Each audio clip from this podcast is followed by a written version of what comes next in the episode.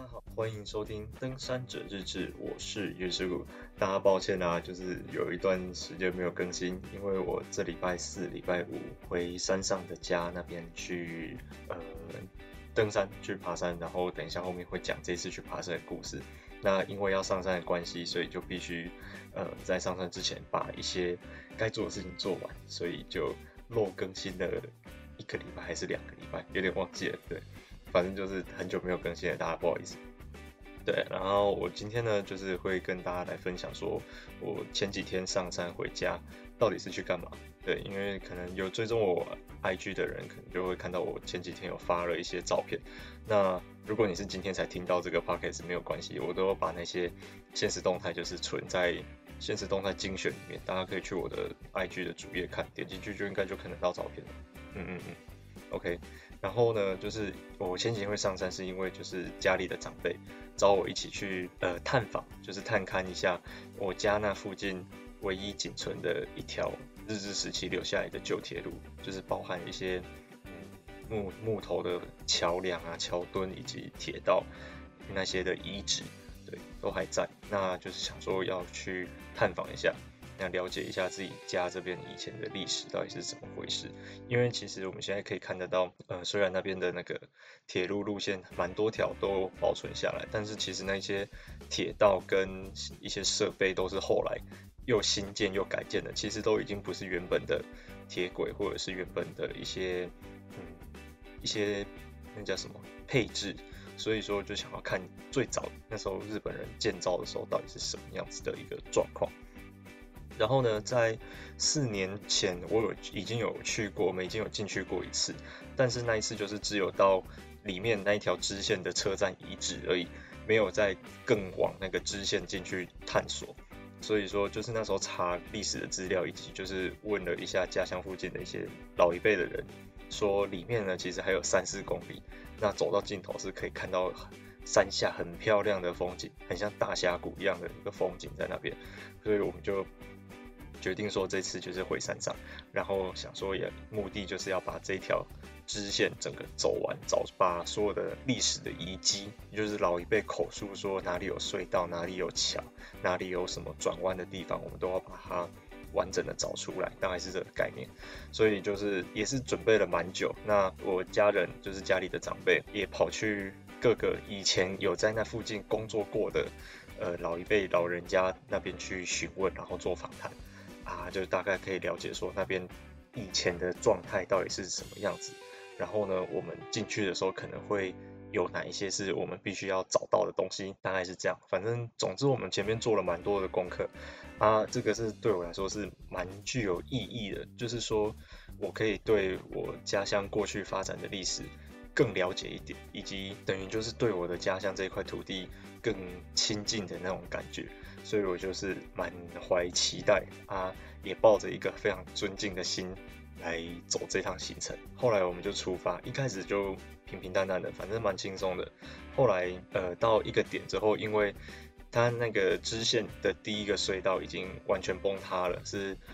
过去之后呢，是完全找不到接下来的那个铁路路基在哪里的，就要翻山越岭。但是就是那个翻越棱线，然后再翻下去找铁路的过程太累。后来我们就是有找到一条新的路径，反正就是切上棱线之后呢，一直往铁路的那个方向走。那我们之前有对过 GPS，就是到我们四年前去到的那个地方，然后。大概冷线左冷线差不多的地位置之后，就开始下切，下切啊，非常的 困扰，因为那个地方以前是旧的伐木基地，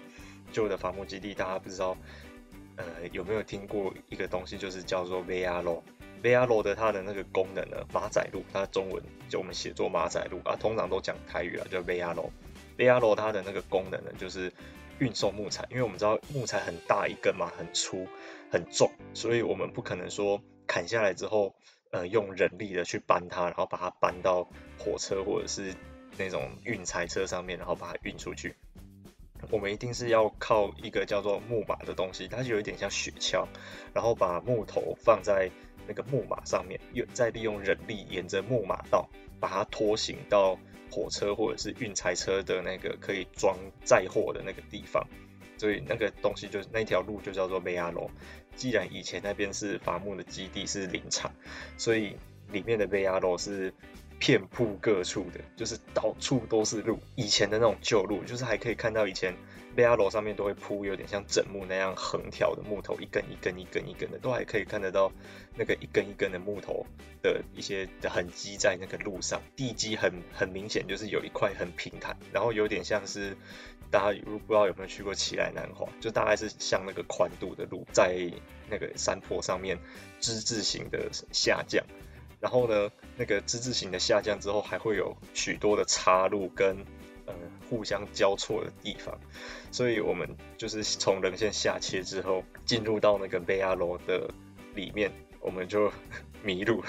对，我们就不知道要往哪里切，因为那个里面的那个路错综复杂，然后它的那个等高线起伏其实没有那么大，所以从离线地图上也看不太出来。嗯，那这我们现在到底是在大约是在哪一个位置？总之呢，就是有点乱就对了。啊，后来我们还沿着比较清楚的路基，结果走走走走走，我们 不小心闯入山老鼠的基地。对，就是有看到呃切下来的木头，然后一些锯子那些工具，然后还有山老鼠的睡袋，然后我们心里就震了一下，觉得啊，山老鼠真的是很可恶。反正那个我们是当当下是有点害怕的，因为。山老鼠大家知道，有时候蛮凶的，然后可能有一些武器，他们可能都有枪啊或者什么之类的。总之我们就是嗯拍拍照，然后记个坐标啊，不动声色，我们就先离开。对，后来我们就是翻过了几个人线，然后呃再找到一些就是痕迹，然后再对了一下 GPS 之后，那我们就是找到了我们四年前去到的那个车站遗址的地方。对，然后整个。景色变得超多，那个建筑长得超级高，因为我这都是没有人去过的，就是这段时间应该是都没有人进去到那边，除了三老鼠之外了，三老鼠可能有去，对，但是我不知道。总之，正常人应该是没有人会去到那个地方，也不多人知道那个地方。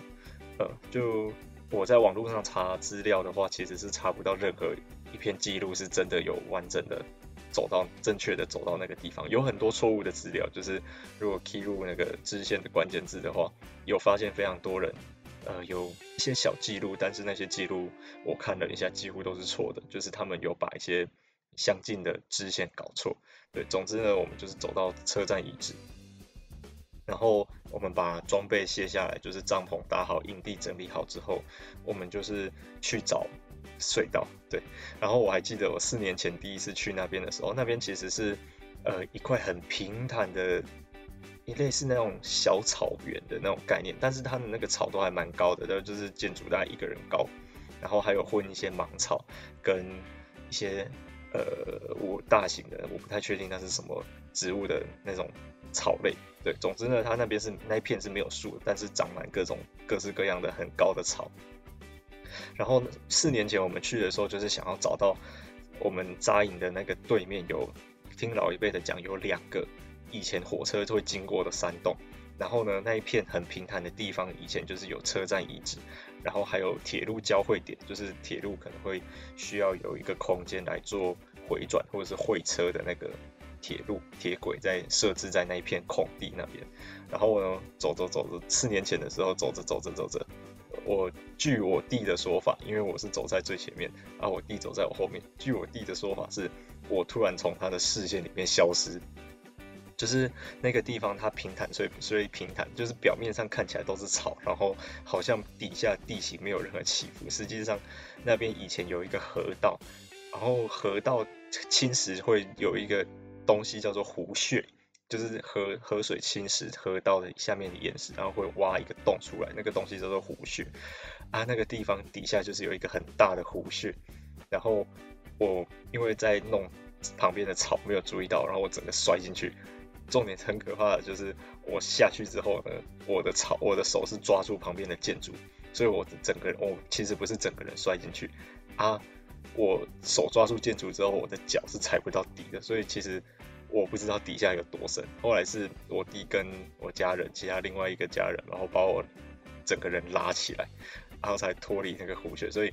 四年前的时候有这个 很有点有点吓到，然后恐怖恐怖的经验。这次去的时候，其实要还是要把上次没有找到的那两个隧道找出来啊，要经过那一片高草坡的时候，其实就有点害怕。总之就是用登山杖在那边，就是试试看，哦，这里可以走，哦，那里可以走，就是就是这样慢慢的这样试探过去。后来我们就是有成功的把两个隧道的位置找出来，然后有看到以前日本人堆砌起来的那个石头的坡坎，但是因为呃我们在推测可能是莫拉克或者是九一大地震之类的，反正就几次比较大的天然灾害之后，那个隧道的洞口是完全被封住的。那土石也堆积的，看起来几乎就不像隧道了，很像就是一片普通的山壁，只是隐隐约约还看得出来有一个洞在那里。然后，其实我觉得应该它还是有一些空隙跟对面是相通的，因为站在那个洞口是有风会流通出来的。大家不知道有没有那个感觉？就是如果你像是去骑什么后风铁马道，或者是呃那种有隧道的地方，其实是感觉到。隧道里面是有风，如果相通的话，它是有风会流通的，空气是流通的，那它就会有感受到一个凉凉的那个空气在跑出来。对，我们其实觉得说那个地方应该是通的，只是人已经那个洞口已经小到人是爬不进去的。那然后我们就是在那边呃研究说隧道出来之后铁路会怎么走。那我们就是沿着那个呃大概的位置也有找到铁路交汇，然后跟分叉的点，我们就还蛮振奋的，就是觉得，哎、四年前啊，我们失败的那个地方，终于有把它补齐了，对，然后也有找到一些、日治时代留下来的一些乐色，对，那个日本人呢、啊，他们会就是有那种日式清酒瓶，就是在一些像是什么华巴诺住宅所啊，或者是嗯一些日本人以前有活动过的地方，比如说杜鹃营地这种地方，以前住在所的遗址都可以。看得到有日式的日本酒瓶，对，我们那时候也有看到上面日本的那个，哎，不，上面的酒瓶就刻着日文，就是有一些什么秘鲁还是什么之类的，就是那种日文单字在上面，然后还有一个那时候日本时代可能是卖酒之类的那种商家的商标在瓶子的底部，对，就还蛮兴奋的，就是有找到，哎，这是以前真的有。车站遗址跟铁路遗址，我们有找到旧的铁路，只是都被芒草盖住了。我们那时候花了蛮多心思，在把那个铁路路线理出来，就是可能有稍微砍了一些草啊，然后让那个整个画面看起来会比较干净一点点。对，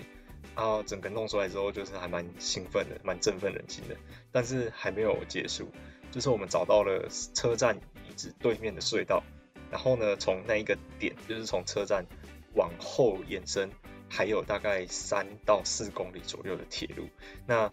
以前我们是有找到那个铁路延伸的点，但是我们在一个断桥被被迫停止，就是那时候时间不够的关系，我们没有再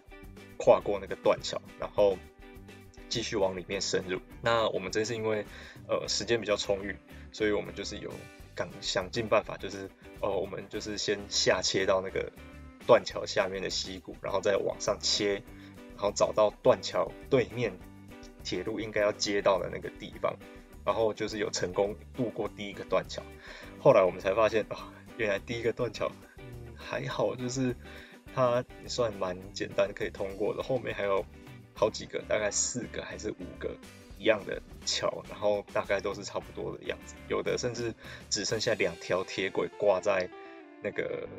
挂在半空中，那下面的桥墩都已经坍塌掉了。然后呢，就可以看得出来，就是说那些桥墩以前都是用非常非常巨大的木头啊搭建而成，就可以稍微想象得到以前的在这边那种辉煌的呃历史的感觉。对，就是可以透过那个倒在溪谷里面的那些巨大的桥墩，以及挂在天空中的那两条铁轨，来想象。当年那种火车会从这里经过的这种历史的感觉。然后呢，总之我们就是有几爬了几个桥之后，最后一个桥它呃非常的完整，它没有坍塌掉，但是会摇摇摇晃晃的。那它是依着山壁在建造的，等于说我们如果不从这个桥爬到对面的话，事实上我们是很难到桥的对面去的，因为那个地方地势它变得很陡峭，那个支线它越到尾端，它的地势越陡峭。对，然后我们就是这样子走走走走走啊，一个人先通过，OK，没有问题。啊。后来换我，接下来第二个就是换我，我通过的时候心里哦，这个桥会晃哎，对，而且心里就是也也漏了一拍，就是这个桥真的在晃的那时候，对啊，就是反正小心翼翼的通过之后呢，大家都过来，我们有发现了一个呃类似意外中的意外。意外的惊喜，不是意外中，意外中有这个无法怪怪，反正意外的惊喜，就是我们原本从老一辈的啊，或者是一些历史的资料来查的时候，都不知道说，在最后一座桥的后面还有一个隧道。对，我觉得这个也是这种探勘的乐趣吧，就是你可能会有一些意外的发现，就是原本你预期之外的一些新的一些东西跑到你的面前，那。这个时候就是还蛮兴奋的，我们发现一个隧道，那它不只是隧道，它这个隧道很完整，然后是贯通的，里面非常的干净，没有任何的落石或者是杂物堆积，然后铁轨虽然是被一些泥泥沙盖住，看不太出来铁轨的铁轨在哪里，但是就是整个隧道是贯通的，所以我们就是走过去隧道之后呢。我们就到了那个山棱的另外一面嘛，就是隧道贯通整个山棱，所以我们就是穿通到山棱的另外一面之后，我看了一下 GPS，下面就是另外一个部落，就是它大概落差其实还蛮大，落差大概一千多公尺，但是那个地方很地势很陡峭，然后在那个呃陡峭山壁的下方呢，其实就是另外一个那个部落，就是老人家讲说以前在那个地方天气很好。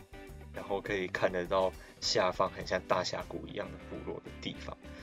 然后但是因为这时候就是以前的那个树没有长得那么高，然后再加上以前那边是伐木基地，所以说呃可能视野会比较好。现在都是长满了各种的次生林，就是有些树都长起来了，所以是很难看得到下面。但是隐隐约约还是可以透过树林间的那个空隙看到说，哎，下面真的是那个地方。那时候就是真是还蛮兴奋的，就是有找到说以前老人家呃实际上生活过、工作过，然后在这边呃长时间的呃工作，然后对这边的了解啊，有这边的印象，然后跟我们口述的这段历史，然后我们是实实在在的把它找出来。所以说我们后来就是慢慢经过隧道之后再往前走一点点，大概。三两三百公尺左右吧，我们就走到了整条铁路的终点。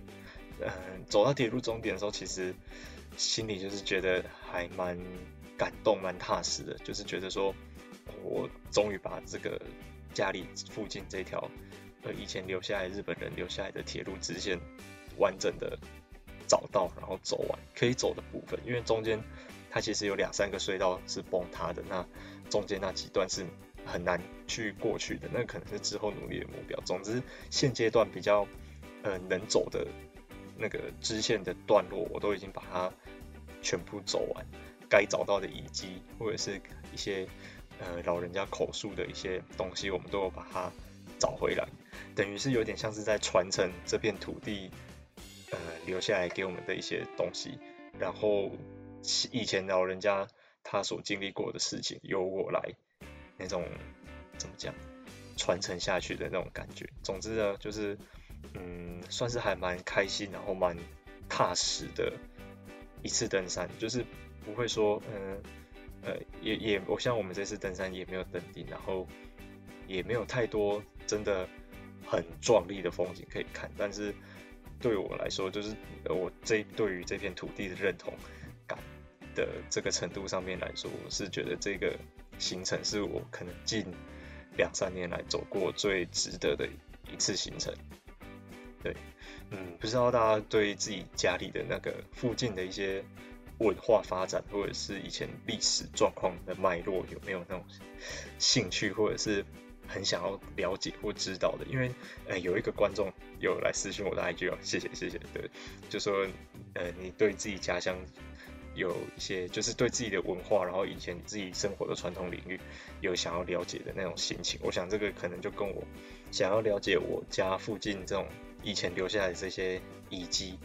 然后以前经过经历过的一些历史状况的故事的心情应该是一样的，对啊，就是一种认同感吧，然后以及就是一种归属感，对，就是找完这条铁路之后，心里变得很踏实就，觉得哇。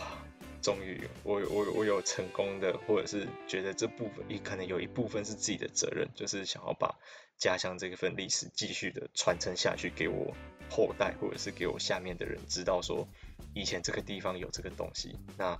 我知道它在哪里，我也知道它在今年或者是以后的话，以后的话可以说我在二零二一年的时候，我成功的呃把这个地方全部都找出来，或许就是靠着这样子的。呃，历代相传，然后把这个东西、这个故事继续的讲下去，大概是这个概念。整个故事大概就是这样，对，就是呃，还蛮不错的一次经验。然后呢，因为有一些关系，所以我没有办法跟大家讲说，这这个支线到底叫做什么名字。你可以，大家可以自己去翻翻书，对，图书馆，我也是翻图书馆里面的书才知道说，原来。呃，在我家那边有一这么多条铁路支线，那我现在是把其中的一条走完了，然后呢，其他条就是呃，透过一些呃询问啊，或者是探访，以前旧的铁路都已经不在了，所以说呃也很难去找到像这一条支线这么完整的一个呃保存的状况，对，就是还蛮感慨的，可能顶多就是找到以前铁路的基。基座就是那个基地基在那边，然后看得大概看大概看得出来路线是怎么走的，但实际上铁路或者是枕木还有一些木造桥那些都已经不见了，就还蛮可惜的。对啊，大家不知道对就是有没有这种就是嗯对自己家乡然后有认同感啊，而去追寻一些过去自己生活地方的那个历史的经验，或者是对我这个故事有什么想法都。很欢迎到我的 IG 跟我分享，或者是询问一些问题，然后就谢谢大家的收听，我是 U 师傅，我们下次再见啦，拜拜。